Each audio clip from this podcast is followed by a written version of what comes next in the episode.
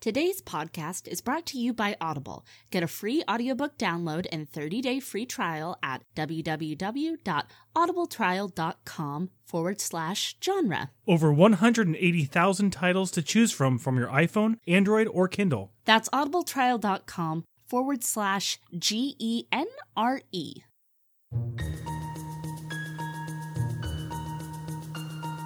Weirdo bookworms, unite. We want to share our love of genre fiction with you. Some readers out there may look down on you for your love of horror, sci fi, and fantasy, but not us. So stop by as we discuss what we've been reading. Baby shark do do do do do do baby shark do do do do do do baby shark do. You're just staring at me. But do you not know the song? I I know the song. Our nephew um, Finn is a big fan. Well, that was a flop. okay. Um No, you did great. You sound beautiful. yeah, no. That, okay. Thank you. Hey, welcome to Genre Junkies. I'm Sandra, I am Scott. and tonight we're going to be discussing fantasy. But before we do that, welcome to gosh, this is another one of our first episodes of the new year. This is our well, I guess our technically technically our our end of year spectacular came out on January 1st. True. So this is really our second episode, but it's our first real episode. We're recording it in 2019, y'all. And, and what a good episode. We've got an author interview for you, the lady that wrote this book. Uh, so it's very, very exciting. But first, I guess we should say how we're doing. How's 2019 treating you? So far it's pretty unexciting, which is I mean, really probably a good thing. Mine's been rather lame. But yeah, there's always things to be thankful for, and I try to stay positive. So I'm sure this is just a tiny little bump, and the rest of my 2018 is going to be rad AF. Hey, I got the first good news of 2019. Sarah Henning's making a sequel to Sea Witch. Yay! We're so happy. We're so proud. Friend I'm really excited show. to read it. Yes, friend of the show, Sarah Henning. We interviewed her. We loved the book. I was in Scott's top uh, most memorable books for the year. So, yay. Round of applause. Round of applause. Yay. So, I'm a little talked out. This is my third recording of the week. Your third Yeah, because we had Mindy's interview, we have this, and then I am guest starring on the Bloodlust podcast, which the Bloodlust, we kind of think of it like our sister podcast. It's where I got my podcast start and learned the podcast ropes. And I'm a contributor at thebloodlust.com on occasion and often try to pop up on their podcast. And we reviewed Bird Box because two of the ladies, three of the ladies on that show has read that book. And um, we had Amy on our show to talk about Bird Box. it's a great little cross promotion, I guess. It's like a cross pollination. wasn't wasn't planned that way, but yeah, Paul, I like that cross pollination. It's all very organic, actually faded, We as need I to have say. Amy um, back on again. yes, we do. We need to have a lot of people back on. We love talking to our friends about books. Amy, pick a book. Okay, so shall we get into the business at hand? So the book we read this week is Deepest Blue by Mindy Tarquini, Yay! And we also have an interview with her, as forementioned. which is an excellent interview. She's really, really fun. For fans of Paulo Coelho and Neil Gaiman comes a magical story by critically acclaimed author Mindy Tarquini. In Panduri, an enchanted city seen only at twilight, everyone's path is mapped, everyone's destiny decided, their lives charted at birth and steered by an unwavering star. Everyone has his place, and Matteo, second son of Panduri's Duca, is eager to take up his as legendary protector at the border and out from under his father's domineering thumb. Then Matteo's older brother pulls rank and heads to the border in his stead, leaving Panduri's orbit in a spiral and Matteo's course on a skid. Forced to follow an unexpected path, resentful and raw, Mateo is determined to rise, to pursue the one future Panduri's star can never chart, a life of his own. So this book is set in this uh, a fictional fantasy world of Panduri, and it's very much like a medieval Renaissance Italy. It's very much like uh, reflective of that. It harkens to a lot of Shakespeare's ideas of fairies, a lot of that kind of idea. I believe, Sandra, you said it perfectly. Oh, yes, I do. I even have it in my notes here. If I could kind of just briefly surmise this book, it's a Shakespearean acid trip. and I mean that in like the best way. That's not in um It's not a diss. It's a compliment. Oh, absolutely. It, this is Midsummer Night's Dream without the pesky humans. I mean, who needs those humans anyway? They're boring. All right, so Scott, what's oh, your I'm starting with experience? the What was- experience score? Uh, Do you want to go first? Uh, sure. I'll go first. Yeah. Um, okay. So we've talked before that some of the greatest books for a multitude of reasons are struggles to read. I really liked this book, but I am classifying it as a struggle for me. Uh, it's incredibly unique in its style, its setting, and its premise. Uh, the characters are really alien, and and so is the the rules that their world exists in. Tarquini uses a lot of unconventional narrative approaches that are they're they're challenging, but they're brilliant, if that makes sense. Yes. Uh, the best piece of advice that I can give to uh, you know, left-brained folks like me is just when you're reading this book, take everything literally. Every turn of phrase, every little colloquialism, it's literal in this world. And and as soon as you kind of accept that, it becomes just such a brilliant read. I think that's a really fair way to put it. Uh, for me, I went a little bit different in my approach. I said this was a good read, solid, enjoyable, recommendable. I had a good time every time I went back to my bookmark to read and be in the world of Panduri. Now, that being said, there is a language to this book, and it takes a few chapters to get used to it. Um, it's it flows easily once you get it, and I totally found myself like speaking that way or like thinking that way when I wasn't reading the book.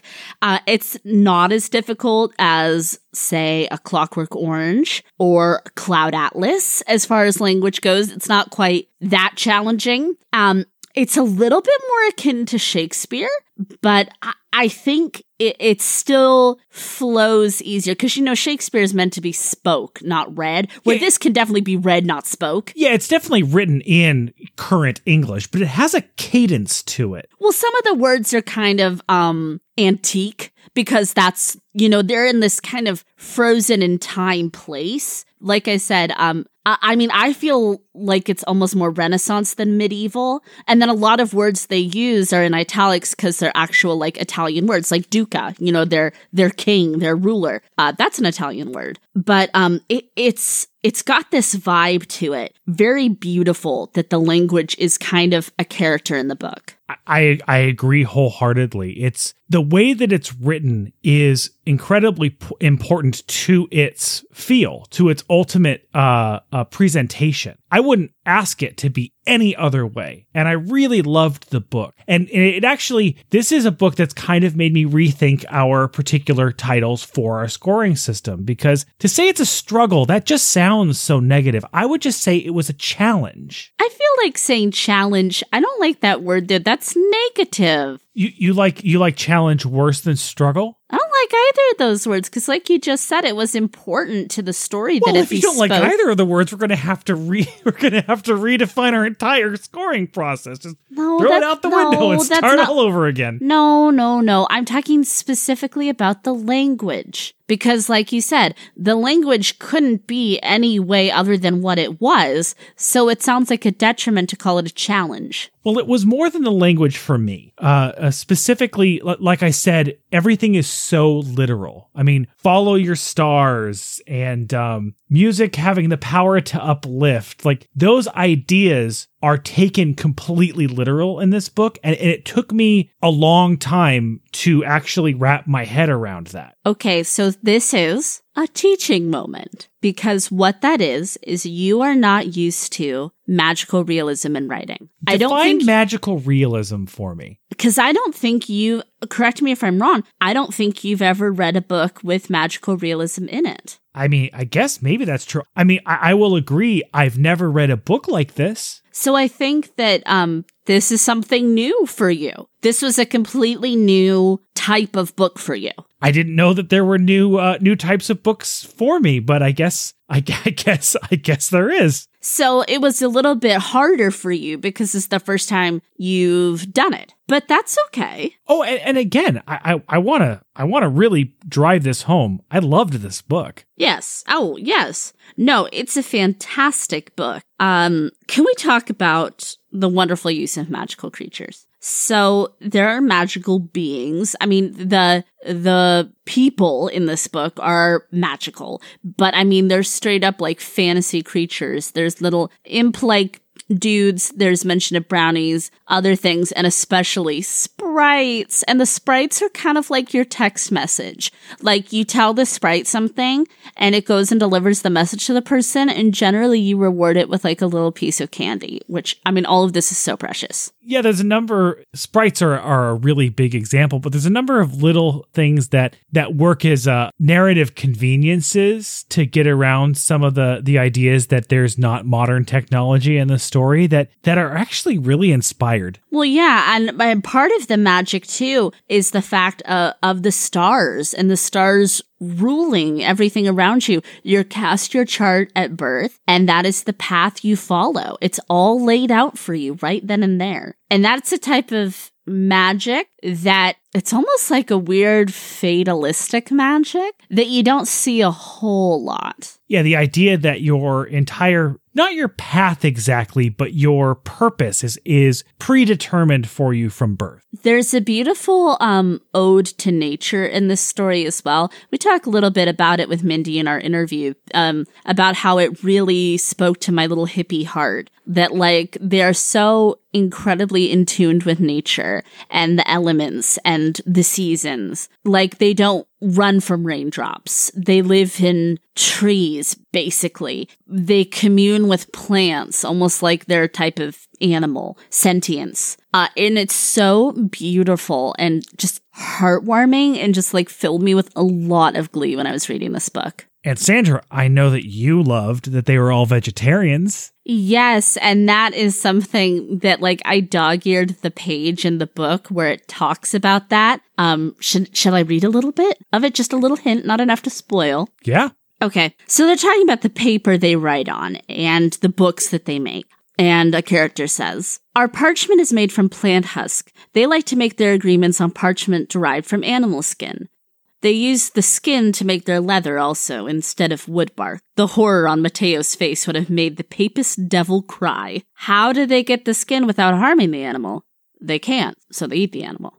All the sorting and searching stopped. The group grew solemn. Some looked at their shoes, others at their belts. Oh, I, and it goes on a little bit more from there. But that just filled me with so much joy because I love the little animals and, and I'm not into eating them except for fish not only is it just it does it make a lot of sense with their connection to nature and their their just complete aversion to the idea of eating an animal but it really speaks to the the alien nature of them because it's just that's not is that even a possibility? They don't right. even they don't even see that as being an option. They wouldn't have yeah they wouldn't even like consider that like you're gonna kill this thing for like to use stuff from it. Like i'm sure the plants are already hard enough so let's talk a little bit about characters. Just kind of introduce you to our main cast. Uh, most of the action is around our three brothers. There's Antonio, who's the oldest. There's Mateo, who's the middle, and there's Claudio, who's the youngest. So, um, the way Mindy described it to us is it's kind of the, like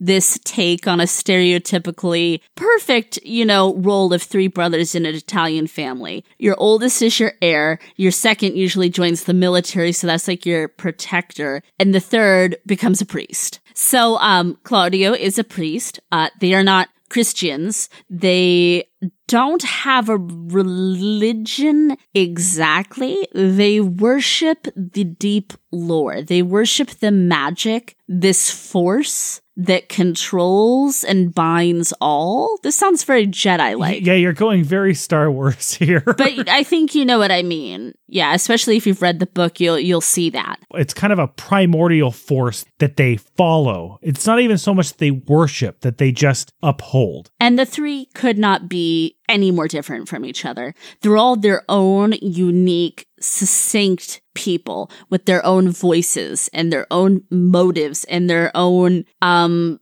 struggles with the world and the system. And all three are excellent character studies. Oh yes. And we're going to talk a little bit more in the spoiler section to go a little bit deeper to them. But um, really, this book is just this beautiful passage of time in the lives of these three brothers and their family and the way they interact with their culture and their magic and the extremely long lives they live. They're not immortal, but they live a very long time. And exactly how long is not even made exactly clear, but there's some really interesting allusions that are made throughout the book. Um, I guess we should give an appeal. So for me, um, I went ahead and gave this a broad appeal. I think a lot of people who like fantasy would uh, enjoy this because they're gonna find something different than their typical fantasy in here. A little bit more of a departure from the usual business. I think that people who are more into just literature might also want to give this a try. Maybe people who are into Shakespeare, Chaucer, kind of older literary works might find something of value in this.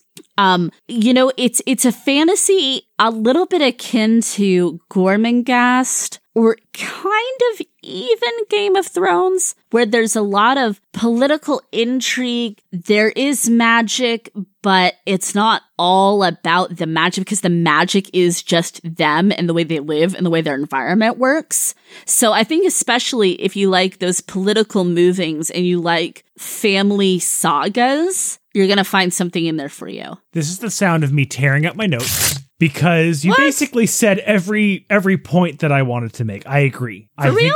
Yeah, I think it has broad appeal. It's um I, I don't think that it's a traditional fantasy story, No. although okay, so you agree with me on No, that. No, it's not traditional. yeah. It's something different. It's something exciting to try. Yeah, so I I don't think that it, it immediately attracts the traditional fantasy reader, but I think that the traditional fantasy reader should definitely pick this up and read it because it's it's it's Different. excellent. Yeah, it's Um, different. I think that there may be more to get out of this book if you have a foundation in kind of more traditional dis- depictions of the Fae of, of different cultures, but I don't think that that's necessary to enjoy the book either. I, I agree. It has broad appeal.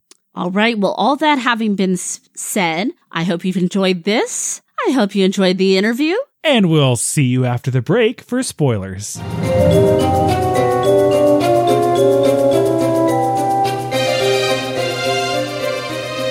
All right, everybody, we have a very special treat. Without further ado, here is Mindy Tarkini. God, did I do it right? I don't think No. so. Scott, you're doing it. Mindy Tarquini? Yes. Yes. All right. Yay! Ding ding ding. This is all making it in. This is all making it in. Hi, welcome. Hi. Well, I'm so pleased to be here. Hello. How are you? Oh, we're doing good. We're we're really excited to have you. We uh, really liked the book. Oh my gosh. Oh, really? Oh, yay. So we're going to try to keep this interview as spoiler free as possible so that, you know, if anybody hasn't read the book yet, give them a little bit of a chance. Okay. Okay, good. I guess it's up Thank to you. you how much you uh, Right, How yeah, much how much you'd like want to reveal. Yeah. No, that's that's been an issue. Like when people write reviews, have been like, because there's just something happening on every page. and they're like, I don't want to reveal anything, so just go read the book. and that's it. Goodbye. End of the it. interview. Oh, that was a great interview. Great review. Thank you so much. exactly. All right. So, okay. All right. Now, now we're serious. Now we're Now like- we're serious. Yeah, now put we're Yeah. cultured. All right. Yes. Culture. Serious. We can all do this. Welcome to PBS. Here we go. Yeah, right. I'm Linda Hunt. Okay. How long has the world of Panduri been living in your head and how did it start? Okay. Um, the actual story of Deepest Blue is old. It's like 15 years old, and it was not set in Panduri when I first wrote it. It was one of those early writer fantasies, um, as in fantasy, as in, you know, getting together with friends and, hey, kids, let's get published. okay, sure. You know, we're all going to take three months. We're going to write a book, and then whatever we thought magic happened afterwards, it would suddenly appear on the market somehow. and um, um, I am the only one who actually finished the book. Hey. Yeah, and I just started writing it. I uh, have no idea what was in my head at the time, but uh, but I did. I kind of started at the beginning, and I kind of wrote and wrote and wrote and wrote and wrote, and stuff happened, and and then it finished, and then it was very long, and it was very convoluted, and it was set nowhere. It was just basically a tale of nobles behaving badly. and I just had these three brothers, and I had their dad, and I had their mom, and I had a sister, and so I started, uh, you know, the rounds of the critique clubs, you know, the critique groups. And uh, one kept asking me, well, where is the set? I was like, oh, Italy. Where in Italy? I had even made up the names of the towns. You know? well, where is that? Right. It's in Italy. and then they wanted to know, like, well, when is it? Oh, mm. long time ago. But when? medieval Italy. I had no setting for it. You know, it was vaguely oh. medieval, vaguely nobles behaving badly. You know, what it was was very Italian, but not actually, you know, because I know these people, but not actually set anywhere. And so, um, you know, I they kept saying, well, you know, you're going to need to give it a year and you're going to need to do this. And then I tried things like, oh, it's set 20 years before the plague. Which oh. plague? Oh, no. didn't this work for you know was is it Marquez you know love in the time of cholera? Didn't it work for him but they just weren't buying it? And I said all right you know what? Yeah then they were telling me my hauberk I had a hauberk in that version thing. And um you know well that's not the type of hauberk they used during that year. And you know and I was like suddenly I had this horrible feeling like shoot I don't want to learn everything there is to know about medieval Italy. Right. It's a book. I don't care what kind of hauberks they use. It doesn't matter to me in the least. So, you know, the whole book goes under the bed. And I moved on to other things and was so sad. So, um, years later, don't ask me why, but I suddenly thought of this again, this book, and I thought, oh, I, I know what I'll do. I'll I'll rewrite it in a different way. I shall make it a slapstick comedy. oh my God. and since you read the book, you're probably thinking slapstick comedy. but I did. I wrote it as slapstick comedy, and I wrote it from the viewpoint of Claudio, you know, the youngest brother. And actually, sometimes I go back and I look at that version, and it's pretty funny but I was only able to do like a couple of chapters that way. And I kept thinking, all I could hear were the voices, you know, of the critique group thinking, you know, really, this is not a funny topic. all right. and I, you know, actually, I just, I couldn't keep it up past the, and because it really wasn't them and it wasn't the story. Okay, fine. Back under the bed it goes. So fast forward, you know, a, a, little bit more time. and I think by then my debut was going to be coming out or something. I'm not really sure, but at, you know, it was somewhere within the first couple, a couple of years of my debut. And I, I suddenly had this inspiration to make it a fairy tale. I, everybody was doing fairy tales. I turned it into a fairy tale because what I wanted to me, this always was a story of once upon a time. Once upon a time, there were these three brothers, so I thought, oh, I'll make it a fairy tale. So I start, you know, Googling, you know, fairy tales, Italian fairy tales. And I found out Italian fairies are really kind of different from, you know, Northern European fairies. they're, they're sort of grand and opulent and, um, their favorite cover, color is indigo. And what's the title of my book? So it just sort of seemed like kismet.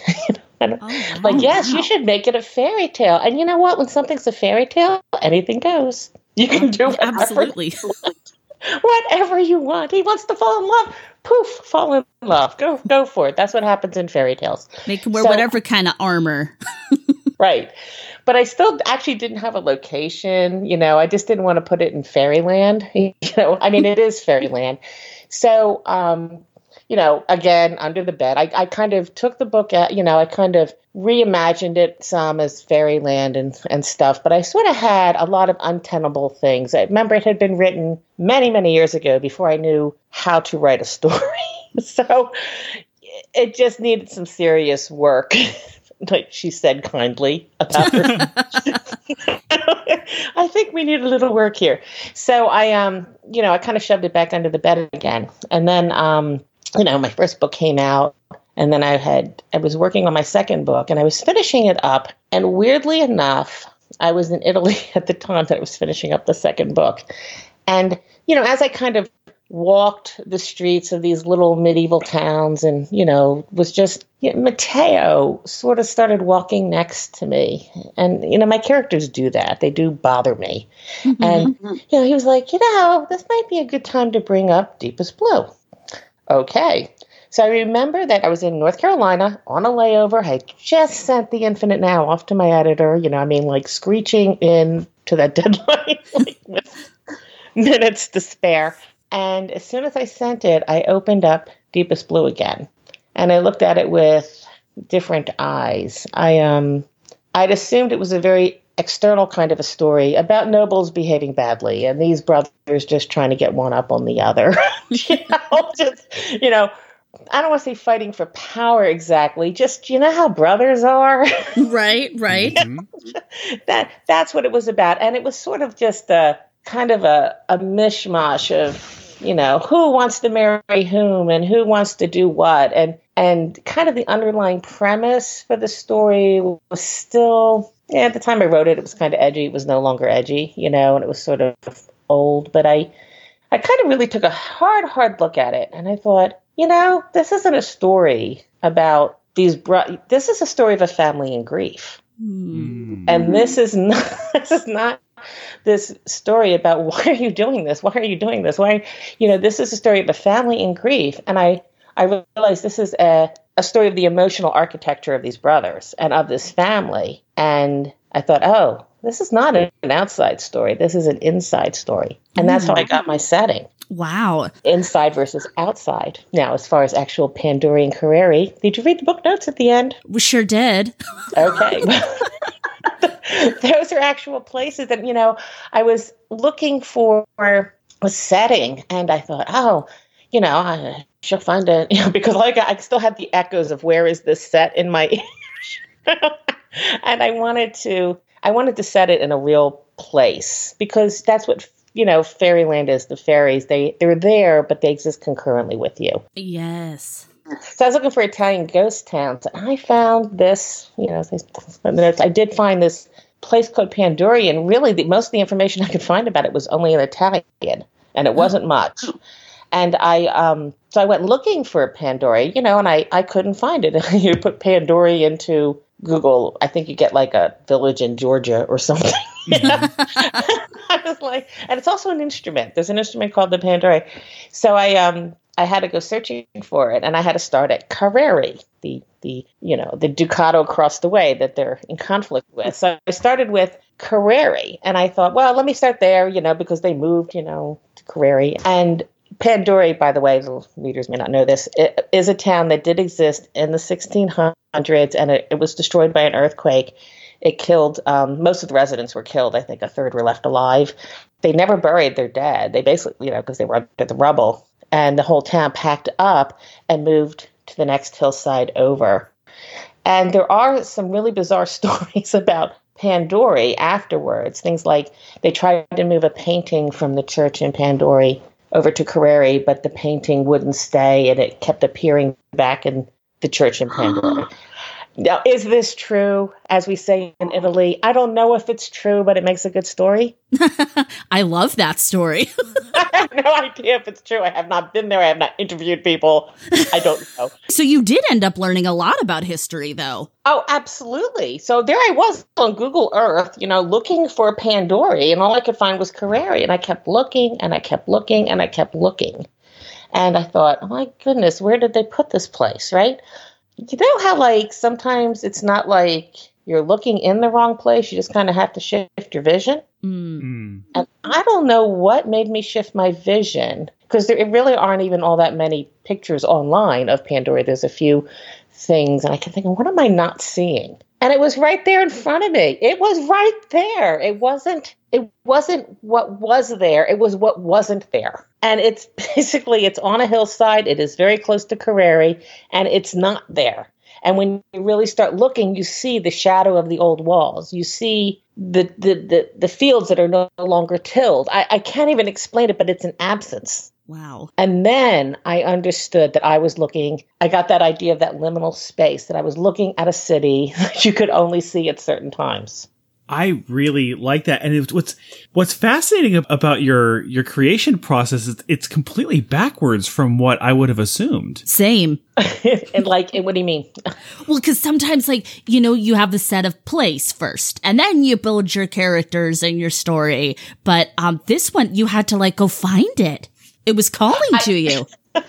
I did, and I never set a place first. I never do. My it's my stories are always about the characters first. They start talking to me, you know, um, and then I then I'm like somebody looking for a setting, and that's happened with well, not with my very, not with my debut, but with Infinite Now. That's that's very much how it happened. Um, a lot of my my stories, the ones that are you know sitting in little outline boxes on my computer, they I've got characters, and it's like, and then I'm looking for a place to put them, as I did as I did with this one. I'll have a whole story. I think I think sometimes in this country, you know, I don't know if it's just this country. Let me make a broad generalization about all people.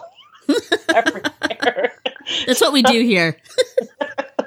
but I was just I you know at the time that I was really struggling with you know deepest blue and the where is it set and when is it set and hauberks you know didn't look like that. But I mean I was just impressed that anybody would know what a Hobark looked like at any point in any time you know. Seriously. and and I was like oh gosh I can't write. I will never be able to write a story. I've got real trouble.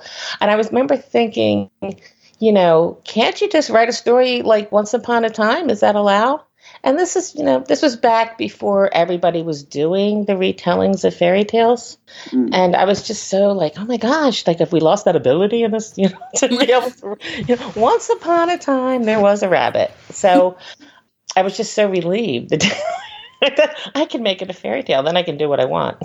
Yeah, I find it really interesting that back when you started this, that people were not open to just kind of letting things be, that things were much more specific. Yes, and that, you know, was sort of true of all my all my work is like that. It's magically realistic, which is sort of a at the time it had fallen I guess it had fallen out of favor and people, you know, I mean if you have, you know, fantasy people they want to know what are the rules of the magic. like, right. Yeah. How does the magic work? It's I, you don't always need to know. Well, yes, I feel like it's magic. What do you mean? How does the magic work? if if we knew, it would be called science. That's a very good. Oh my god, I'm using that quote next time somebody combats me about the magic system of a story. I'm gonna be like, that'd be science. Oh, you mean me?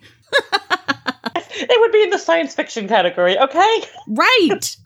Ever, and then, you know, fantasy, magical realism does not have its own little, you know, it has its own little BISAC code, you know, that those B-I-S-A-C codes, but there's not really a, you know, they don't have a shelf in the bookstore that says magical realism. They, you know, if it's entered into contests or whatever, there's no separate magical realism category. So it's under fantasy, which is a very broad, category. Oh, yeah. So, you know, sometimes people will pick it up and then they're like, well, you didn't explain the magic system or you didn't um whatever. Yeah, oh, he falls in love instantly and I'm like, well, it's cuz that's what happens in fairy tales. but, you know, there's those those sorts of things that happen because fantasy is a really broad, yeah, and so at, the reader comes in with an expectation and and of what they think a fantasy should be.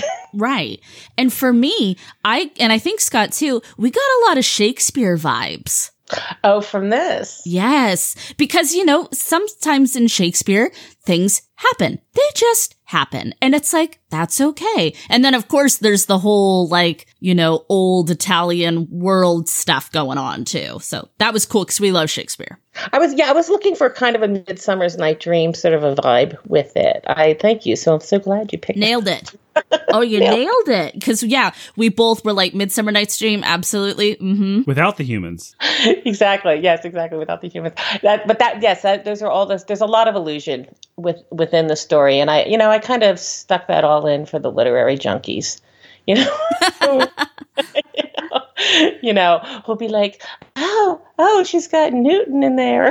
she's got a little bit of Lasso, or she's got a little, you know. So there's a lot of that thread in, and I, I like to imagine that I that, that I, I have a, a world of let, let us again make a broad sweeping assumption that you know the world of literary what types you know who read Chaucer or whatever mm-hmm. or you know, or or you know, Boccaccio or something have picked this up and are just picking up on all those little tiny thinking, brilliance, brilliance.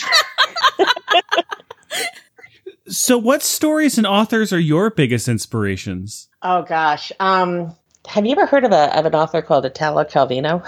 No. Okay, well, that's a new one. That's a new one. Uh, he well, he's dead. Uh, he's he's not very new. He wrote in the the fifties. He was, uh, a, you know, a lot of magical realism. Um, it's it's more popular today, and everybody's doing it. But the, the kind that of storytelling that I tell is sort of rooted in this Mediterranean idea. Like, there's nothing weird. Like when people, you know, looked at it, they would think, well, this is very unusual. But it's like, no, this is how stories are told in Italy mm-hmm. and in the Mediterranean countries. Um, it's okay for people to suddenly start flying, or you know, for the crickets to suddenly start talking to them, or that's okay. Uh, That's what happens in these stories all the time. And Italo Calvino was an Italian author who wrote a lot of magical realism, and uh, and I, I draw a lot of inspiration from him because his story forms are so unusual. And he he'd written this one called "The Baron in the Trees." That I I re I must read it once a year because I really kind of feel like he wrote it for me. He just knew that one day pick it up and read it. We have a thing, me and Italo. So I, the story is it, it it's it's it starts with it's written from the viewpoint of the younger brother, and they are barons, and they are someplace in Italy. I think it's northern Italy, someplace. And uh, it opens uh, with the younger brother telling the story of the last time his his older brother sat among them, and uh, and it, then it goes into this whole detail of, of the boy and the father having an argument at the dinner table, and the boy's fourteen. This this older brother, he's fourteen years old, and snails are on the menu, and he doesn't want to eat them. Can't blame him. Yeah. Yes and it's like the late 1700s or something. And and then there's this whole story of how the snails got on the table in the first place and this whole thing about the family and their life and it's just funny you know and you're just reading and reading about these you know nobles behaving badly and hmm. whatever's going on in the thing. But the, the you know the father's like you know are you going to eat the snails? And the guy and the kid says no. And and the younger brother's fascinated because he's never seen anybody defy his father before so he's like, oh, hmm. wow. You know, he's like terrified. Like, what happens next? So the father's like, are you going to eat them? No, I'm not going to. So they all, you know, the brother gets up from the net, he goes stalking off, and he climbs a tree and just is like, I am not ever coming down again because they're fighting over these snails.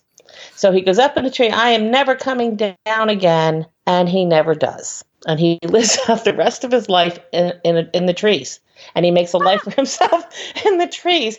And I, I love the story on a number of levels. I like the interaction between the guy, you know, the older brother and the younger brother. I like I like the mechanics of how do you live in a tree for your entire life. Like and he and he gets all over the place. Like he's still the baron and you know, and the local people, they don't care because you know, those nobles they're crazy anyway. So right. Our Baron lives in a tree. Who cares? You know, he's still the Baron and he still lives a life up there and he, you know, sets himself and he moves tree to tree and you learn so much about trees when you read this book. and the, the the agriculture and the flora and fauna of, of Italy, northern Italy. It's just all over this book but I, I I love it because it's so Italian. Because that's what the Italians do that stuff. Like, you know, they'll have a fight over something ridiculous, they'll make a declaration, and now they're stuck with it for the rest of right. their lives. And now you're gonna learn how to function and live in a tree. Right, because they hit they, he will not back down. He's never going to back down and say, You're right, I'm living in a tree and this is stupid and I'm doing it over a plate of stems. that I didn't want to eat 30 years ago. And you know, your people in Panduri, they kind of live in trees. I had a lot of fun working with that one. Um, it, I, I originally, I think I had it more, you know, of a kind of a bricks and mortar sort of a place. But then as as time progressed, you know, in my iterations of writing the book, I was thinking, they no, that's what that's what separates them from the outside. They live inside. They live. They're so connected to everything around them that they're not separated from any of it. So they don't exactly. They live in trees, like they live in the world around them. They shape. They shape like the trees around them. Yes. They they don't run from weather. They're part of it. They live very connected to the world around them and to each other. So they have a very different take on people and on nature and on their place in things than we do on the outside because they're not distracted right. by all the things that distract us. So they are free to experience their emotions and free to experience their connections and free to, you know, unabashedly be willing to communicate with each other. And that's the issue with these three that in a world so connected to each other, these three are communicating. Right. And therein lies their problem.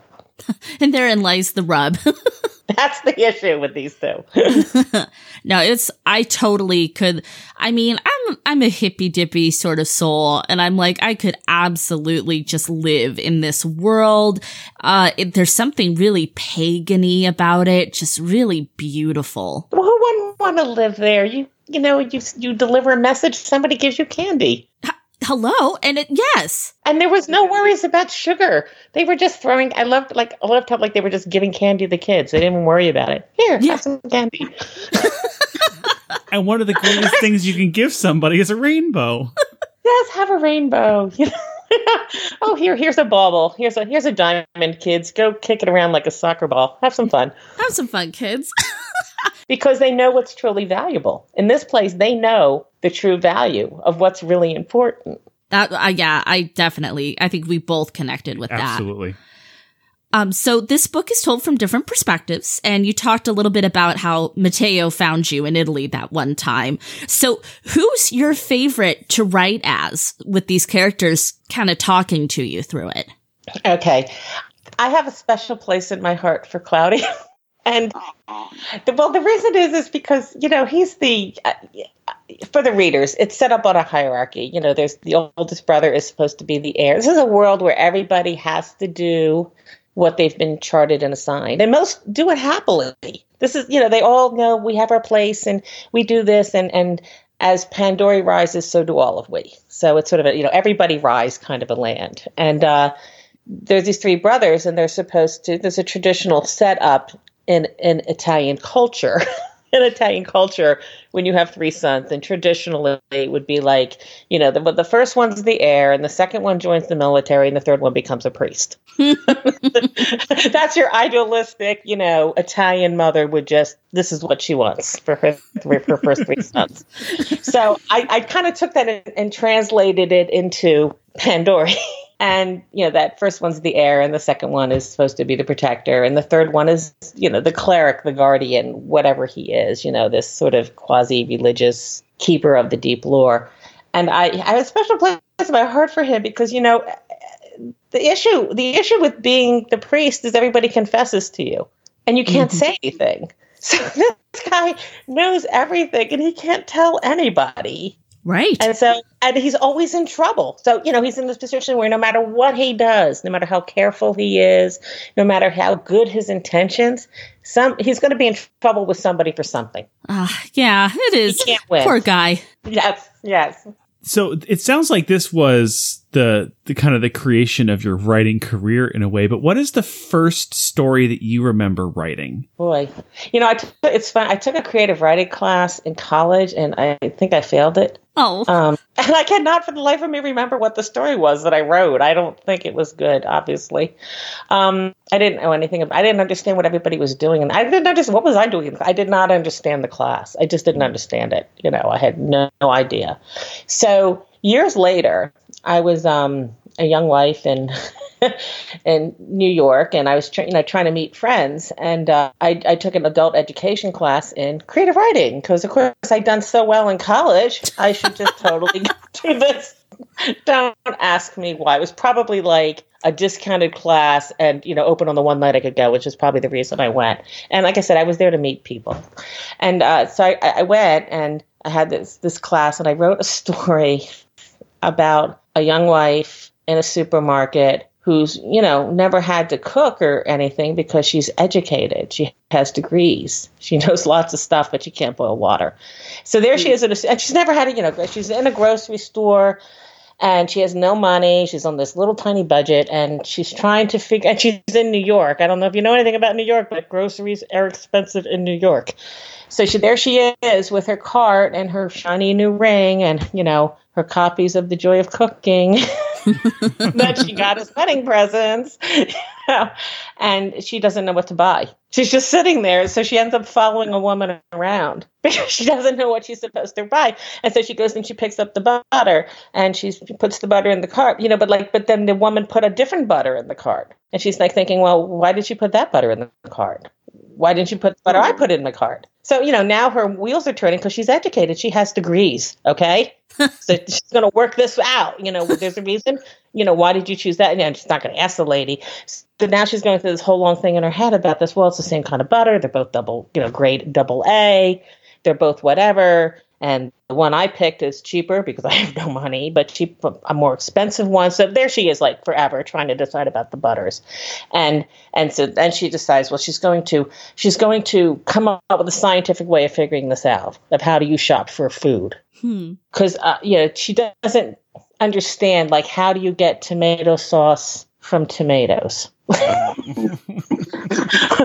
There's your magic, okay? People want to know how the magic works. she didn't get that magic of how do you get from tomatoes to tomato sauce? How does a pumpkin become a pie? totally. so she's going to make a negative list of groceries. You know, I'm going to choose the absolute cheapest of everything and and we'll taste it and if it's okay then that's good it'll go on my negative list or you know the things I can't well eh, you know so she had this whole and that's what the whole story was about and it was a comedy it, did pretty, it did pretty well the teacher was laughing she read it and she's laughing through this whole thing because you know I was writing from experience, frankly. yeah. At that time, I had no idea how anything became anything else in the kitchen because I had my mother was a very good cook, and I just didn't have to do it. So, and I had all these degrees, and what did I have to care about cooking did not care. So, um, she really liked it, and and that was great. And I met another lady there who was there for creative writing, and I, I, wrote I wrote a few other stories for the class, and yay, it was a big success. And I really liked this other lady, and I'd made a friend. And so the next semester we took furniture refinishing. and that was the end of my writing career for like another 10 years. Wow. That's hilarious. And are you still into furniture? No. that was short lived. Well, you know, I get, I get, I took it because you know I didn't have any money. Yeah. But I had a lot of old furniture from like old, you know, aunts or uncles that had died and his his relatives that had died, and so I had a lot of furniture that needed a little help. So so I took furniture finishing so I could learn I learned how to do it. No, I'm not. I'm not anymore. I'm uh, no, I'm not into furniture. I'm into um, well, you know, we moved from from the East Coast to Phoenix like 20 years ago. And just a wow. word to anybody out there who's doing a big move from climates, okay? Cli- it's it's climate changes, all right? It's not distance. I go from the place of normal humidity, you know, four seasons, all right? And I bring all of this furniture from there to the desert, and I learned that wood cracks oh. Wood cracks. Upholstery gets weird because whatever buggies or, you know, and everybody's sorry. I hope, you know, if you're eating lunch, put down your sandwich. But things live in furniture. There's like bugs and things that live in furniture. And they, they have different micro climates they like. So whatever upholstery from the East Coast doesn't do so well in the desert. Oh man Things are different. And I thought, well, that's a word to the wise. The next time I, I if I ever make a mother move like that, I'm having a major garage sale. yeah, buying new in the new place. So, so yeah, everything you know. So I, uh, that sort of put me off furniture after that. I didn't really care. It became very utilitarian. I wasn't very interested. You know. Yeah. I need a table. I need sofas. and so no, I'm not into furniture. And, I can't blame uh, you there. Yeah. And now I want to burn my couch. Where did you bring it from? well, to be fair, it's only lived here in oh, California. Okay. Well, yeah. you're, you're fine as long as it's only lived there. But um, I actually have a story I want to write someday about about a piece of furniture that travels. oh my god, I love it. and, and does strange things in the new place. So The Sisterhood of the Traveling Table. so, uh, what is your favorite step of the writing process now? Oh, you know, um, when you first start writing, it's a lot of fun. hmm There's no expectations. You know, the publication is always in some unknown, distant future, or you know, what I don't know. I, I somehow thought I'd be published in six months, and you know that didn't happen. And you know, there's no deadlines, and it's just fun. There's nobody. You know, you're with working with other people for whom it's all just fun, and you're just fun. You just sit down and you write. You write. You start, and then you go to the end. So for me now, I don't want to say it's not fun, but it is much more professional. Mm. hmm So it's sort of like saying, so which part of brain surgery is most fun for you? To like a brain surgeon? well, I don't I don't know that it's fun. It's interesting. I enjoy, you know, obviously I enjoy it. I do this for a living, whatever. You know, like this is what I do. This is my vocation. Um, but fun, hmm, you know, I don't know. So so yeah, it is um I enjoy the planning stage of it which you know that's it's like the the person who converts to a religion. I I, I never planned. And, and which is why it took me you know years to write my you know it used to take me years to write something. And because I would just get started and then you know before I knew it I was in a corner with a flying hippopotamus. So I didn't know what to do with that. You know so I um I I learned the hard way that stories have to have structure. Knew Right. No there's actually a method to this madness you know there's actually a way of doing this and that's why we're not all writers. And we're not all you know there's a reason for this. So i had to learn structure. And in a previous life i was an accountant weirdly Oh. enough. I know like, I, I, you know accountants are not generally known for Creativity? Unless you're a creative accountant. Yeah then you get in trouble. Right, right. you get a knock on the door. Then 60 minutes shows up you know? so, so you know but but accountant is very you know things have to fit in their little slots. And i had always sort of liked that. I used to like blocks when i was a kid. I liked to you know build things with blocks and you know, whatever. So when once i learned structure it was almost like it woke up that little wonk end of my life you know the Aw. wonk part of my personality really woke up once I found out that there were turning points and they had to be certain places. And there's something called a pinch point. My God, what's a pinch point, right? You know, like it, it woke up this weird part of me and I just became, eh, it's like a, you know, I kept going into it. It was like, you know, down a rabbit hole. I, it was, it's like a fractal, you know, oh, here's an overall arc. Oh, well, here's a mini arc. Well, here's a mini mini arc. Oh, well, here's to the point that nobody will talk to me anymore. my friends who write, you know, they want me to look at something, and I can see the look in their face is like, please do not tell me that it's scene number, you know, 15 in the middle. I must add a. like, don't tell me that. So, um, I like the planning. There's just no outline that I don't love. There's no new method of figuring it out that I, mm-hmm. I'm not taking a look at. I I've devised my own incredibly weird system for th- figuring things out that I, I just don't even ever want to admit to. I should get on these and say, oh, no, it's fine. It just pours out of my brain and the genius just flies onto the page. That's not the That's what I should be saying, but I'd be lying. No, no, it's it's a I plan and I plan and I plan. I love the planning part. Love that part. And it's all selfish because I do all that planning so I won't have a blank page in front of me. I'm just so amazed because I, I'm I am definitely a left brain thinker myself. Very much. Uh, this is the way that things are structured, and this is the way that things that works.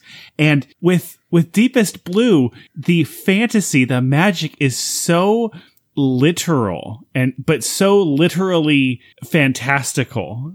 It, it's it's something that just seems so congruent with a with a left sided thinker and and that just very creative uh, world. But it's also, you know, if you're if you're a wonk, if you um, for those who like this, if you take those four, you know, it's in four sections. If you take them and you were to lay them side by side and start threading, you would be Mhm. like, oh my god, this happened right about here in this first section, and this happened right about here in the second section. like you would see patterns. You would see patterns in arcs. You would see patterns like in semicircles. You would see patterns linearly going across. The um, you may have noticed a certain amount of repetition with some things. For what reasons did we war? Right? yeah. yeah. Um, you know, the chapter fives were all in each section. The fifth chapter of each section were very, very much a certain type of chapter. I don't want to say what because this is a, probably a family show. Is this a family show? I don't want to say what, but. eh, wait, sometimes.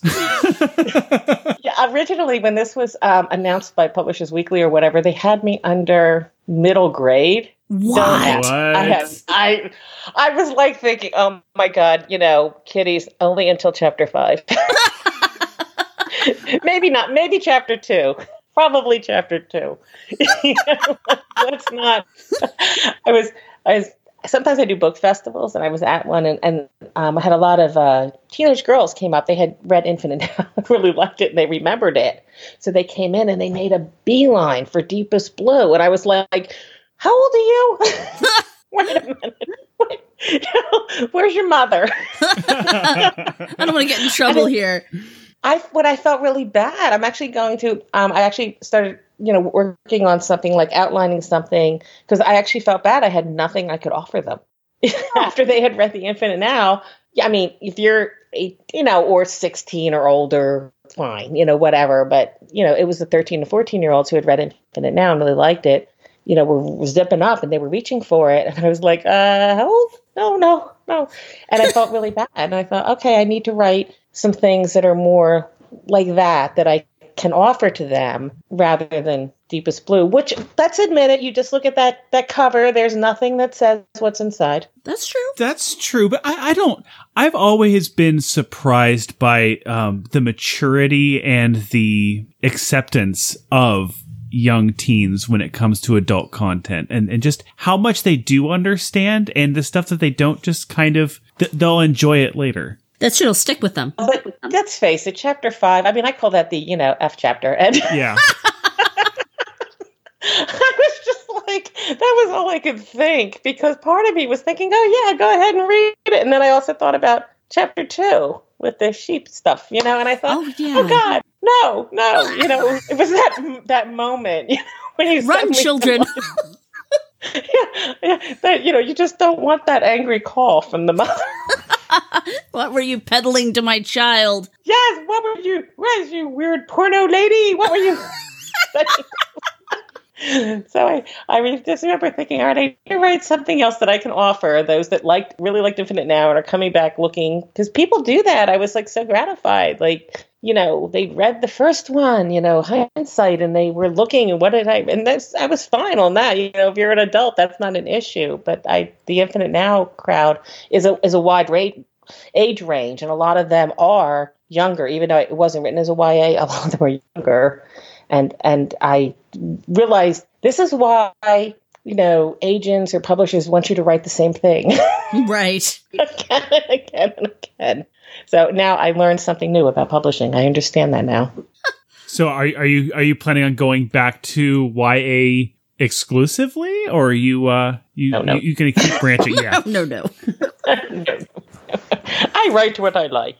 No, um, next one is no. The next one is um uh it's contemporary fiction, uh more of a women's fiction, I guess, and uh, you know it involves uh, two cousins and a yoga instructor. Oh. I like it. so so no, it doesn't. I did have a thought. For, the problem with okay, here's the deal. Okay, when you write the kind of book I write, like it takes time to write it. right. There's a lot of the planning, and there's a lot of layering, and there's a lot of things you have to think of. The craft of writing. You know, there's a lot in my books. And I can't produce them like one every six months. So it's, it's a huff and a puff to try and get one out a year, you know, and, uh, you know, I'm not quite living up to that this year. you know, managing that because it's just that much work. You know, you think you're going to, oh, I'm going to write it and it's going to, you know, I have my new, you know, I have this handy dandy plan now with all my planning. But even with all the planning, your characters still kind of do their thing. Right. You put them on the paper and you're like, wait a minute. You're not supposed to be a witch with a capital B, you know? That's not how I planned you. Now go be nice. but they're not. You They have a life or- of their oh, own. Exactly. They start doing that stuff. So when I say they talk to me, I'm not kidding. They talk to me. So they'll talk to me and I do the plan and here's the plan. I've written the plan. And then they start doing other things. And then I'm kind of along for the ride with them. You know, I, I leave the tent poles. The tent poles never change once I've decided them for any story, but the execution will change. And it, so it, this all takes time. Like, so I have 700 story ideas. I do outline a couple a year. And I put them in the folders, and then I, you know, I kind of pull them out and decide, but I can't produce them. you know, like the the people who put out two and three and four books a year, I am. Do you sleep? Probably not. Are you just sleeping in your chair? Cat naps. Their wrists are just glued to their laptops, so Yeah. they can't Yeah. leave. I- and actually this next one i mean if a if a younger person picked it up i you know i wouldn't be terrified that their mother was going to, you know, i would just be i was just so i had never been so aware of it as i was you know this last year at the festivals and things. I just had mm. never been quite so aware of what was actually in them. So, Mindy, where can your fans find you and and reach out and communicate with you? Oh, well, they can find me online. and um, everybody can be found online. Just don't stalk me. Uh, and I do um, attend, you know, local. I'm in the I'm in Arizona, so you know, no secrets there. It's on my it's on my you know in my bio. But I'm in Arizona. I I will be at the Tucson Book Festival if anybody's you know heading there. I'm doing a couple of panels. I forget on what. They're going to be great, though. Yeah, they are. One's called Nothing's Impossible, and I forget what the other one. The other one is called. Those will be on Saturday at the festival, and I'll be um, selling there too. So you know, I'll, I'll be you know in a booth or whatever um, during that. So yeah, if you go to my website, it's mindytarquini.com, which is very original and so original. But if you go there, um, uh, you can find me on Instagram. You can find Twitter. I, I mostly just yell at politicians there, so you don't really want. Fair enough. I, I'll, I'll retweet things, and I, you know, I retweet professional stuff, and then I'm, you know, yelling at politicians. There was one reviewer who I don't know. It was funny. I guess she had hit my Twitter account, and she put into review. I'm not advocating stalking, but she does have a very interesting Twitter account. And then my daughter was like, going, "Mom, you have to get off Twitter. It comes up too fast if you Google you." okay, so, okay. Um, and so now everybody's going to be on Twitter, right? Like nobody will go to my Facebook page now. Okay, go to my Facebook page. Yes, Instagram. I'm learning it. Please be patient. Oh. Instagram's weird, all right? Instagram is like you can't do things on the laptop that you can do if you're on your phone. that is true. Uh, it is. It's kind of inconvenient sometimes. Yes, and the phone, you know, the print's small on the phone. I gotta make it. I have to change the glasses to to put it. I know I'm dating myself. No, I'm young. I'm very young. very young I'm very hip. I'm so unfortunate. I am 32, but I need 17 different readers in order to from these strengths of readers. So you know, I have to change the glasses to do that. But I learned that then there's like a, a desktop function for Instagram that you can use, and you can do more things with that. So I'm always like losing things. Like, you know, like they'll say, Oh, somebody mentioned you in a story. Oh, yay. And I'll go to the story and I, I don't know how to reply. I don't know how to say thank you for mentioning me. Hmm. I don't know what I can do with it. And then it disappears. And then I'm like, where did it go? Where did it go? That lovely thing that person just said. So you're learning. There's it's a process. It's a process for all of us. You know, and here's my fear, okay? I'm gonna it took me like a long time to learn how to work Facebook. I know, amazing. But there's still stuff I can't do. They send me things for like new things I can do. And I just go like, no. so so Instagram, I have this fear that I will finally figure out Instagram because I'm amazed the things people do. They have like little checklists and all kinds of weird things they do with these. So I think, all right, I'm going to learn all about it, and then everybody's going to leave Instagram and move on to Schwibbleworks or whatever the next one will be. Shribble works. Yeah, and it'll be a TM, TM, TM. Yeah, Yeah. it'll be a totally different kind of a platform, you know. And I'll be like, all right, I don't know. I'm trying to decide at what point I'm going to hit my learning my learning ceiling. When does that happen? I don't know. Well, we're all together in that. I mean, who knows what's coming? Yeah. Yeah, I mean, I don't know. Do you remember MySpace? Are you old enough to remember MySpace? Oh yeah. Oh, yes. Oh yeah. Yeah. Fortunately, I didn't spend too much time there, which was just good because otherwise I would have learned all about it and then, you know, ended up on Facebook. Well, thank you so much for being with us, Mindy. all right, I enjoyed this very much. Oh my gosh, my face did we. hurts. Yeah, it was My face hurts. You Rub your cheeks. Yeah. All right. Well, thank you. Well, thank you very much for having me. and have a wonderful day. And a good rest of 2019. Yes, you too. That's a, that's a very long wish. We're only seven days in. Are your wishes powerful? Are you air? Yeah. How powerful are your wishes?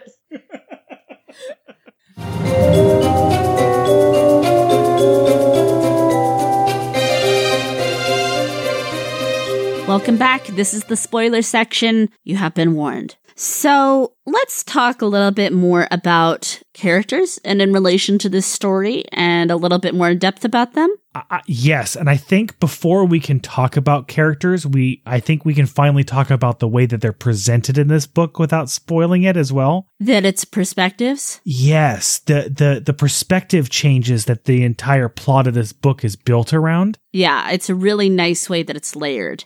It is it is so fascinating the way that she interwove their three perspectives on some simultaneous scenes and then just events that are happening to give you a different perspective of the way that things are progressing. So my favorite brother is Antonio. You know, I, I'm surprised, but in retrospect, I'm not. So, um, Antonio's perspective is one of the last of the books, and that is when he's a ghost. So, okay, it's a little bit like almost unfair because I'm like, oh my God, yeah, the ghost. But at the same time, he has such a, a unique presence. Like he talks about being a ghost and how it's hard to get overly excited about things. And you see things just a lot more clearer. And there's another ghost running around, uh, Giacomo the ghost. But, um, I, I loved the way the ghosts interacted with this story. That's something else I think people who like, um, Shakespeare and some classic literature will appreciate the way the ghosts interact with the humans. Humans, I don't know, they're magical humans, but the living, the living in this book. Um, but Claudio is the romantic. He's the musician. He's uh, the rebel. Um, he's, I don't know, he just has like this really beautiful free spirit. I, I, I waffle a little bit, but Claudio is definitely in my top. Of, I, of I love. Claudio. um he's so conflicted because he is he's the character who really uh can't say anything He's, the secret keeper. he knows everything but can't do anything he doesn't have more than anyone else he has the least agency of anyone I really liked Claudio a whole lot. I like how, you know, he's the one kind of pointing out to us that being a priest is dumb because even though they're not priests in the Judeo-Christian sense, they're, they still have like those rules to follow where they have to be like pious and reserved and not overindulge and to be celibate, you know, to serve the magic. And it's such an unnatural way for human beings to live, magical or not. And yeah, he's the secret keeper. He's the one everyone comes to confess to. He carries the weight of the world on his shoulders. I love how seriously he and, and really everyone else, but particularly Claudio, uh, upholds the deep lore, that that that primordial force. Because you know there are some things that he does that are are um against his order, I guess. But when it comes to the fact that if if someone uh has confessed something to him, he there is nothing on earth that could force him to divulge that information. Well, the deep lore is almost a character into itself. Um, this force, this mysticism, because there's like, yeah, there's things where people bend the lore and it's fine. And there's also the fear of like, if you break the lore, the world will literally fall apart. So it, it's, it's interesting to see the way people kind of dance around the lore. And I do have to say, this story would not have worked without all three brothers. It is integral that the three are exactly who they are. Mateo made me just so conflicted. Sometimes I loved him. Sometimes I hated him. Sometimes I just felt so much, you know, empathy for him. Uh, b- but without him, this book wouldn't have worked. You needed all three. I agree. Uh, as far as Mateo, uh, he comes off as really whiny a lot, but yes, he does. It's like he's always just bitching. I just want to be free, which I, I, understand. But uh, I, I, really like him once he becomes the Duca. I I, I really uh, respect. It's, a, it's the, a big hat to fill. It's a big hat to fill, and he fills it pretty well. Uh, you know, with the exception of his, you know, kidnapping his son, but you can't really blame him though. He got emotional, and especially in the uh, in the rules of their world. I mean, it is a it is a a, a a incredibly deep connection. I mean, he can feel him at all times. They're connected by their stars. Uh, the one thing I'll say is I don't, I agree that the story could not have existed without the three brothers. And I really love Claudio. I don't know if it needed his perspective. I think it does because he's the linchpin. He's the gap between the two brothers and the dad. Like, he, it would be boring if it was just Ante- Antonio in this corner, Mateo in that corner. You need an intermediary that bridges the two. You know, I, you're, you're probably right, especially just his thoughts on things. I just. And he's funny. He is very funny. I just don't know if there's a lot of uh, a forwarding of the plot that happened from his perspective, but I guess it did. Um, it did serve to change the reader's perspective of what was happening. Uh, yeah, I guess it wouldn't have been the same without him. You're right. I think I think that perspective was needed. I just I I was just trying to think of it, and I don't know if if the plot was progressed by his perspective at all. Well, Scott, you should know I'm always right. You should know by now. You're usually right. well, not to mention he's the cat lover. I love that cats actually live nine lives in this world. That's what I was saying when I talk about you know things being so literal. I mean anything any anything colloquialism you can think of came from this world in this world. Because they're real. Because Just, words have power. yes they do. I love that. I, I love that fairy tales a lot of fairy tales originated from this world and they're referenced too. Uh topo is the cat's name and i love him okay i take it all back topo is my favorite character topo is everything it, topo topo is everything and you know to, to talk a little bit more about the literal stuff. The the idea that Mateo's office is filled with words and letters and punctuation marks that are filed neatly in order. There's a lot of things that that's very difficult to visualize in the book. Um, and, and that's that's an example of one of those things. I had trouble visualizing exactly what that looked like. Oh, but, see, I had no trouble. But by the time I got to that, like I was along for the ride. It, the, the point wasn't that it had to be visualized; it just had to be accepted. Yeah, I I did not have a trouble visualizing or accepting any of it. I and just it, and went Antonio, right into it. And it and Antonio had quarter notes and eighth notes and sixteenth notes on the shelves. Yeah. I, I have no idea what that looks like. And I don't have a problem visualizing things. I, I don't have that condition. I, I turned off the visualization part of my brain in this book about a third of the way in and just and and actually had a, a better time with it after I did that. You just need to accept the words that are on the page and not fight them. That's what you have to do in this book. This is a purely in your mind, read it kind of book. There's no way you could make this into a movie. Would you agree? Never say never. Okay. I can see this as a mini series. I can see it. Uh, I could see the story being put into a miniseries, but some of the really fun things, like like like those very literal ideas, like the words just drifting off into you know into the air, and the star flying into the room, and him following it. That's something that I it'd be very difficult to produce in a satisfying way in a in a on on a television or a screen. In your opinion, because I can totally see it. And that was actually something I thought the whole time I was reading it with all of the strange magic, with all of it. Totally saw this as a miniseries. Come on, Netflix, pick this up, buy this, make it. I want to watch it. So, can we talk about the outside world and the Carreri? Uh, yeah. So the Carreri is very similar to Panduri, but uh, they're starting to lose their way of magic. They're starting to like those modern conveniences. Seems like they've been for a long time very accepting of the outside world and they want to be a part of it, but they're not all the way there. It was a good bridge to help us understand the relation to the outside world. And it's a neat allegory between the pull of traditional values and traditional uh, lore and and legend, and the pull of modern day, and the pull of a traditional Western society. Right, because they're starting to trade essentially with the outside world to get things. Um, and by the time we're, you know, at the part where our characters in Panduri are interacting with the Carreri, uh, society is like I mean, basically where we are now, there's, you know, uh, cell phones and all kinds of crazy stuff. Well, did you catch at the end? It's actually in the future. Oh yes, yes. So I mean, I new think technology called no, this cold fusion. Yes, yes. And I was like, I don't know, y'all. I don't know if y'all need to know about cold fusion. Well, cold fusion is basically the idea of uh, of of permanent cheap energy. Yeah, but it was just so funny because it's like, is it better to just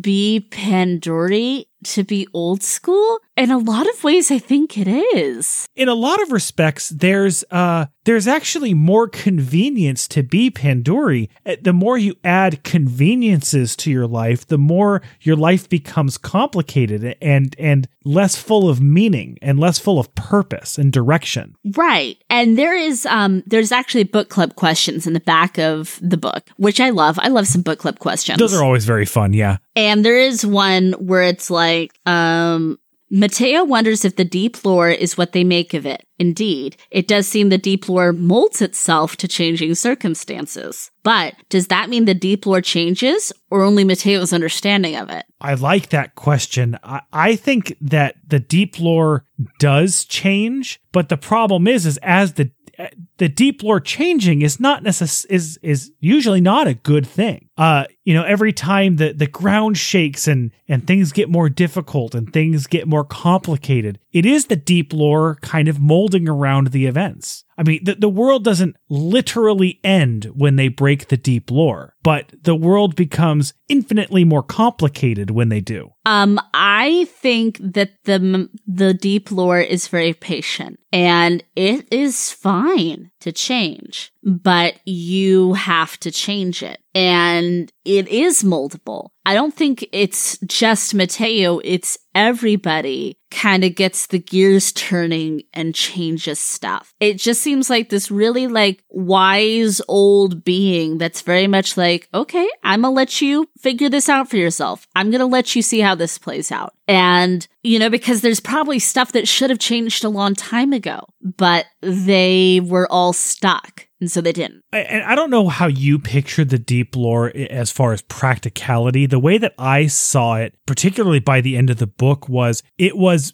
it's it's basically made up of declarations of long dead people and Ducas. You know, th- there's so much put on the idea that if you declare something, if you say something, it becomes true. Mm-hmm. And it's proven that you can undeclare something or you can change your declarations but uh, it's it's less clear on on how easy it is to change someone else's declarations. So if someone generations before you made a declaration that this is how it is it's it's much more difficult to to redeclare those those rules. Yeah I, I kind of agree. I mean, I think that it's malleable, but you have to be willing to change. You have to be willing to um, do something different. And people get very stuck in tradition and ritual in the way things should be. I took a little bit of a Judeo Christian uh, idea from this book, and, and it, it is somewhat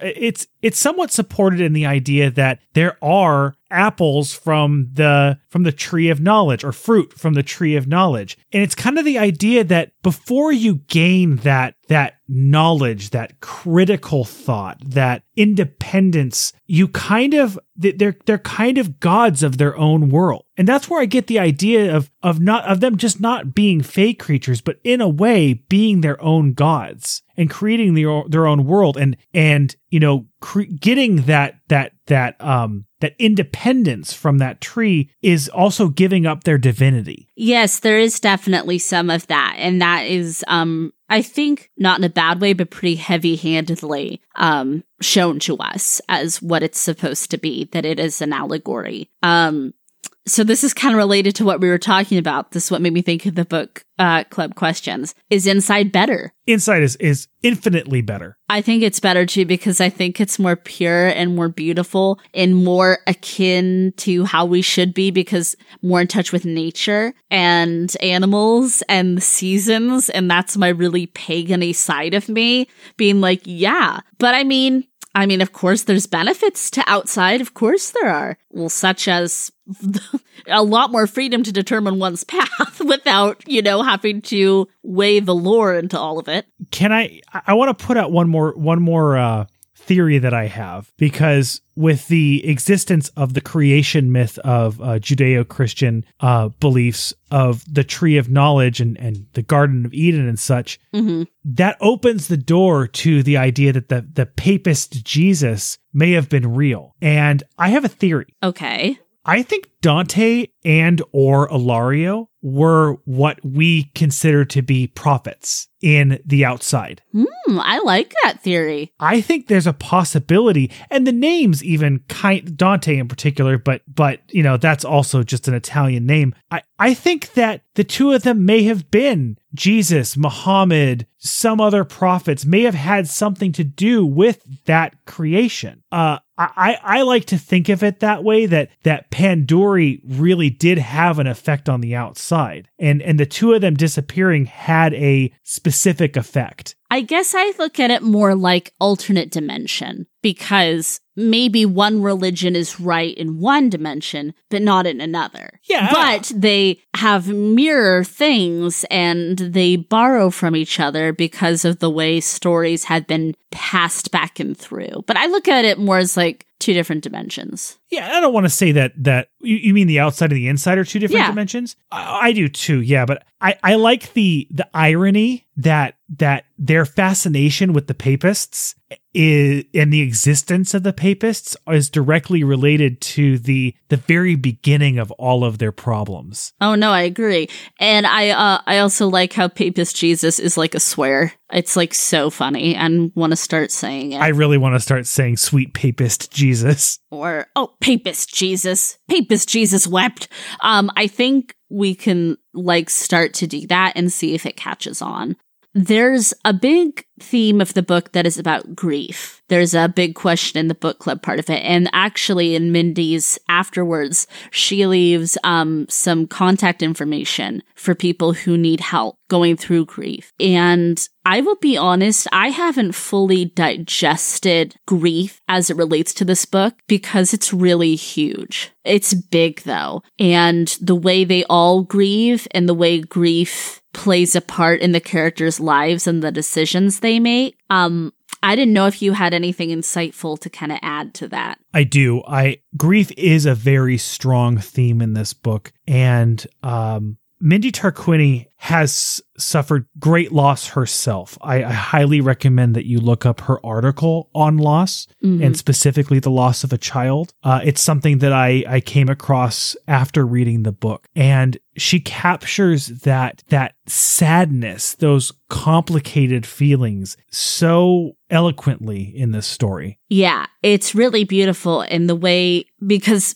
grief is comes up several times in the book. And the first time it really came across to me is when I realized that Mateo's not just like a bon vivant playboy. He realizes he helped create a child and he is grieving it not being in his life. And it's kind of it's kind of like in a lot of my horror things when people lose a child or a loved one and you know you bury them in the pet cemetery or whatever and then they come back. It's kind of like what would you do? What wouldn't you do to change that grief you feel? But it's never that easy to solve grief and you know to to someone like myself who does not have a child by choice i uh we have a know, child by fur child for children. Um, the idea of him just basically burning the world down to be able to spend time with his son is a little bit foreign to me. At the same time, I think about if if there's someone that you know you'll never see again and you have the opportunity to see them again, what would you what wouldn't you do to make that a reality? Yeah, it's huge. It's a huge thing and that just adds to all the other themes going on in this book. It's big themes. It's big, heavy stuff, family dynamics, fate, uh, religion, clearly, as we've talked about, you know, do you shape it? Does it shape you? What, you know, like they, they almost kind of believe in like a big bang theory of existence too. Did you kind of pick up on that? I did. It just started, it just started from nothing. Yeah, which I love. Um, yeah, there's just really cool big stuff going on in this book and it was a pleasure to read it. And I think it's going to take me a long time to digest stuff and it's going to stick with me. And um, if I don't get my mini series soon, I'm, I may have to reread it again. All right, let's rate this sucker. I'm going to go first. And uh, I think stars is appropriate. I think stars is perfect. I'm going to go first because I I don't think a score that I would give this book was would be fair and I've come to that realization recording this review because this is the first book of its kind that I've ever read. And so it's hard for me to compare and contrast. Uh, the score that I am going to give it is 4 out of 5 stars. There are some things that I that to me felt uh clunky. Uh like I said, I I I don't know if Claudio's personal uh, perspective was handled exactly how I would have liked to have seen it, but there's so much that I found so unique and inventive in this that I, I just I love this book to pieces. But again, since I don't have anything to really compare it to, it's hard for me to really lock that score in. Fair, fair, fair, totally fair. Um, I'm gonna go a little bit more of a three, three and a half out of five stars. Okay, still a great score. Yeah, it is a great score, and um, because it was a very enjoyable read. Um, one thing is, you know, this is a story about male characters, and there's the females get a little bit more as the book goes on. Uh, but sometimes I need to see myself more in characters regardless of gender. I didn't totally see myself in these guys. I had some empathy for them, but um that was just a little hard for me because sometimes having that character connection pushes it over an edge. But as it as it stands, they're great characters and the world is just fantastic and beautiful, crazy imaginative. Um I I cannot believe she just created this world. And yeah, there's stuff that's similar to other parts of fantasy, but it's so unique and so just densely layered and has a lot to say. And it, it's a crime that more people don't have this book in their hands. I, I wholeheartedly agree. This should be this should be a big book. This should be it will be. I, I cannot recommend I, I I cannot recommend this book enough. Obviously, if you're listening to this, you've probably read it, and if you haven't, maybe you should reconsider that. Yeah, because I mean, honestly, even though this is the spoiler section, I think you could still read this and get a lot out of it. Also, it's funny. There's laughs, there's lulls in this book. There are a lot of laughs. It's it's very it, it's funny the way that it it it uh, jumps between that cadence that we were talking about and very kind of crude uh modern uh phrasing and humor that's yeah. that that totally that, that fits in completely. Well because if you are a fan of history as i am crude has always been in style. We just think that it doesn't fit in in antiquated things but it sure does. People are people. It works real well. And i just want to say since you've listened to the interview i don't agree with mindy at all. I think that the particular crude uh, elements in this book are are not as bad as i think that she is afraid that it is yeah they say the F word a lot. We all say the F word a lot. It's and it's it's it's funny and it's crude, but it's it works. I sure say the F word a lot. Yeah, it's not gratuitous. It's fine. And again, I hope if you haven't read the book that we've convinced you because we really haven't even spoiled very much. Not really. There's too much in this book to spoil to spoil everything in one episode. But somehow, amazingly, she crammed this into like 300 pages. this is the kind of book that many authors would take trilogies, quadrilogies, sagas to tell. Yeah. And she, yeah, she, She fit is it kind all of like, nah. I, I can do this in a, I can do this in a, in one. All right, guys. Thank you for joining us. We're going to be talking sci-fi next. Very exciting. And until then, please keep reading past your bedtime.